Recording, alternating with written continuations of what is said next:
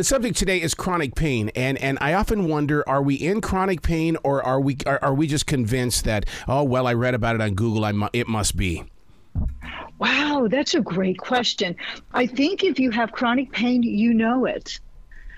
It is by by definition it's pain for three or more months um, and often causing some pretty significant disruption it can really impact um, the lives of people i think that's um, the hallmark of do you have chronic pain that probably needs to be addressed yeah, when you when you say it halts people, I mean I, I totally agree with that because I've seen people who who stop their dreaming, who who will not go out and do certain things anymore because they're afraid of that pain. It's it's almost like a new fear in their lives. Yes, that's really insightful. Um, we find that people often just freeze their lives in place and think, you know what, I'll get back to life once the chronic pain is past. And that's probably the worst thing that they can do. You know, most cases, physicians have reviewed a, a patient's particular pain and said, you know what, you can exercise, you can walk, you can do things. But yet people are often so afraid to do that. They don't want, you know, they, they don't want to re injure themselves when really the best thing they can do is start to move and live again and that's really kind of the goal. I'll openly admit that uh, that's the reason why I, I kind of walked away from being in a martial arts class. It's because at the age of 58, it was like, you know what? It's not if I get hurt, it's when I get hurt, and it's going to take me longer to heal. Right. So it sounds like you've wrestled with this before. Oh, I deal with chronic pain my entire life. Oh, I live with this stuff. And the thing that I've learned about it is it's all based on, um, you know, it, you know, pain management. It's, it's somebody once told me that that pain management is is taking it. Stop comparing how you how you once lived to where you are right now. Just live in your moment of now and and and, mm-hmm. and work with the pain itself. Exactly, it's like a dance. I have a um, I have a, a woman who reflects on her experience living with chronic pain. In the book, I have like 13 different patient stories where they talk about the experience, and she says that fighting early, early in her diagnosis, she just fought chronic pain and fought it, defeated by it and just didn't move. And now she's learned how to dance with it. so there it is. And how do we kind of move around it? We, we don't, we're not going to make it worse, but we're also not going to let it dominate our lives. Yeah. And, you know, be willing to be a little bit more active and engaged. And, and most people find that when they are more active and doing the things they love, their pain actually gets better and they start to sleep better and have a little more energy. So it's so important to to live your life. Do we create a lot of this pain because we think it? In other words, we, we sit there and we, we assume that we're having a bad day today, and all of a sudden the the adrenaline becomes poison for the rest of the body and it gets in the, mm. in the joints. Oh, so that, that I think you're in the neighborhood of what happened. You know, we we don't think stress per se causes chronic pain, but we certainly know it makes it worse. And we do know that the more people feel stressed, the more they're actually changing the biochemicals in their bodies, and we think that may have an important role in in um, maybe triggering the chronic pain, but at the very least making the pain worse. And so, a lot of what we teach um, in, in chronic pain care and in, in my book is how to better manage stress. You know, what are some ways that you can kind of dial down these really, really intense, fearful messages that you might be getting really quite, quite um, unnecessarily from your brain? Because often your brain will say, it's a threat. It's a threat. Yeah, when yeah. really the chronic pain itself is is just um, almost like an old learned um, process. It's just kind of lurking in your brain, ready to be triggered. And when you feel that pain, usually the first thought is, "Oh no," and that can make the pain worse. I use meditation as a way to make my way through pain. And and one of those things is because listening to the mind, body, and soul and allowing the body to to feel its own natural vibration basically. Mm-hmm. Oh no, that, that that's incredible. Actually, talk a little bit more about that. What what what is it that you feel? What what I do is it's it's like it's like I always call it you know sitting on a cloud, and it's like uh, um, mm-hmm. um, and so because the, the the meditation that I do is nidra, which is connected mm-hmm. to yoga, and so in in learning how to break down what the mind is like. In other words, if I start thinking negative, break it down, break it down, break it down. Why are you there? Mm-hmm. What is the decision? And so therefore, when you start freeing your mind, all of a sudden the pain goes. Okay, it was nice seeing you today.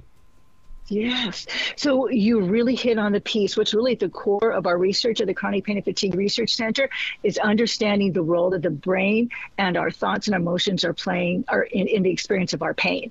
And when we think terrified, scary thoughts, the pain signal is actually amplified and the pain feels worse. When we're thinking meditative thoughts and we're able to piece piece apart the thoughts that are troubling us or or kind of dampen down or or not be so frightened of our negative emotions we feel the pain signal improve. But when we actually or really engaged in something we love doing, if it's a hobby or being with friends, you might even notice the pain isn't even there, mm-hmm. that it actually has gone so far to the back of, of, the, of the mind or the brain. Because the brain can only process so much information at once, and it kind of just turns its attention to what's most salient in the moment. And that might be having a joyful moment with your great friends, doing something really fun, as opposed to focusing on that pain that's right in the back well, it makes me wonder if pain is a trigger then, and maybe I should be questioning the pain. What did I do today in order to go through this? Maybe we need to break it down and see the before so that the, you know the after has peace. You know, isn't it interesting? And I think there is a whole approach to pain where people um, will have a pain flare and then we'll go back and say, God, what was I thinking right before that got really bad? And very frequently people say, Oh my gosh, I was really angry at my, at my stepmom, or you know, I'm infuriated by something that my spouse said.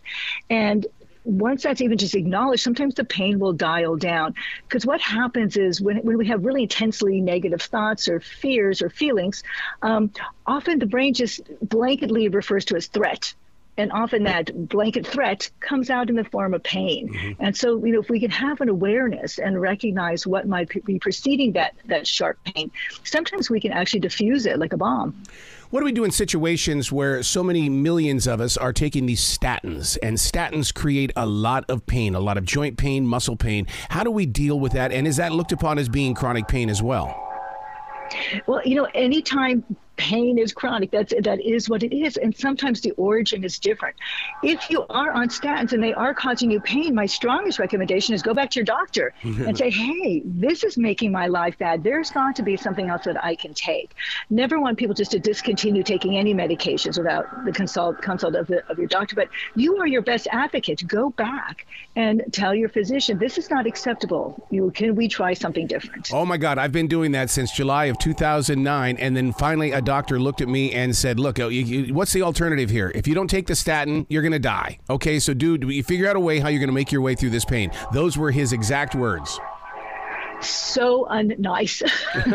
and, and have you found have you found a new doctor to do business with? Yeah, I've, I've been with them, and it, what's so funny is that yeah, I, I have, and I've been through, through three of them, and it's like uh, mm-hmm. one of those things where I even tried to take uh, natural things, uh, supplements to, to do mm-hmm. the uh, for the high cholesterol and stuff, and it's uh, it's like no, dude, you got you got to take these statins.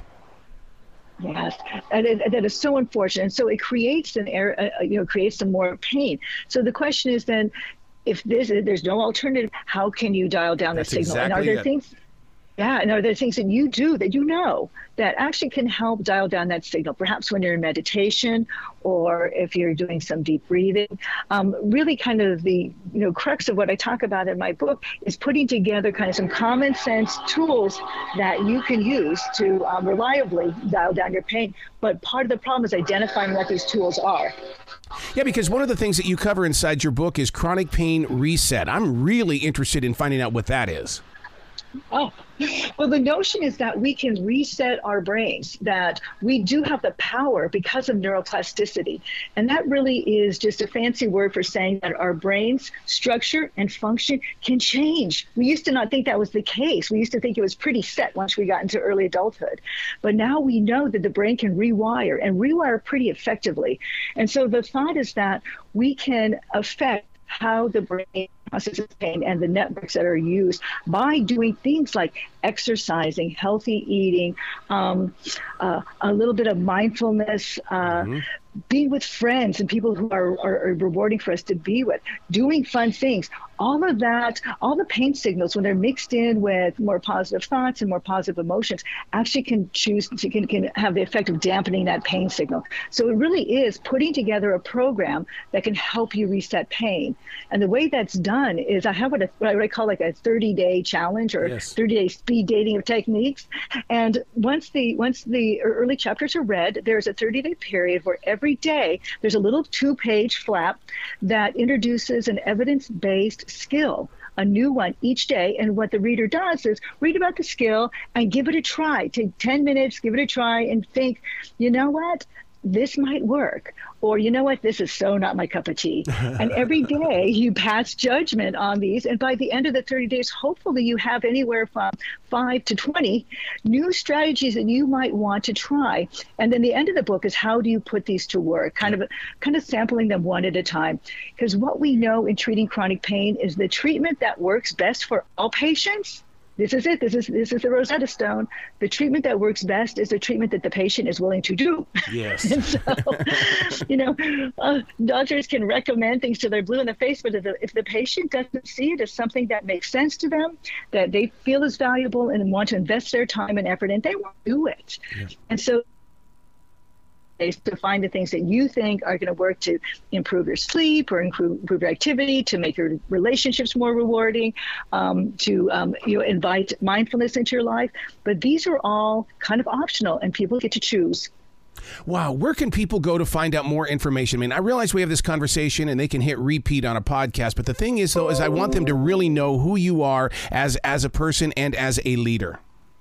Oh, thank you so much. So, well, they can find more information about me at aftonhassett.com. My name is A. F as in Frank, T O N as in Nancy, Hassett, H A S S E T T dot com. And um, I have a full biography and information about me, as well as the book and where it can be purchased. It's actually in, in pre sale right now at Amazon and uh, Barnes and Noble and Target and every place else. Um, it'll be released on September 5th. But there's a ton of stuff on the website, as well as supports for the book, including recordings and videos and things that'll help people on their journey. I love it. Please come back to this show anytime in the future, Doctor. The door is always always going to be open for you. Oh, you're so kind. I really enjoyed speaking with you, and I, I, hope you'll find something in the book that can help you as well. Oh, I will. Oh, I will, because this is this is this is my study, my lifelong study. It absolutely is. Oh, great. Well, please get back to me when when you have a chance to try some of this and let me know how it works for you. You bet. You be brilliant today, okay? Oh, thank you. You as well.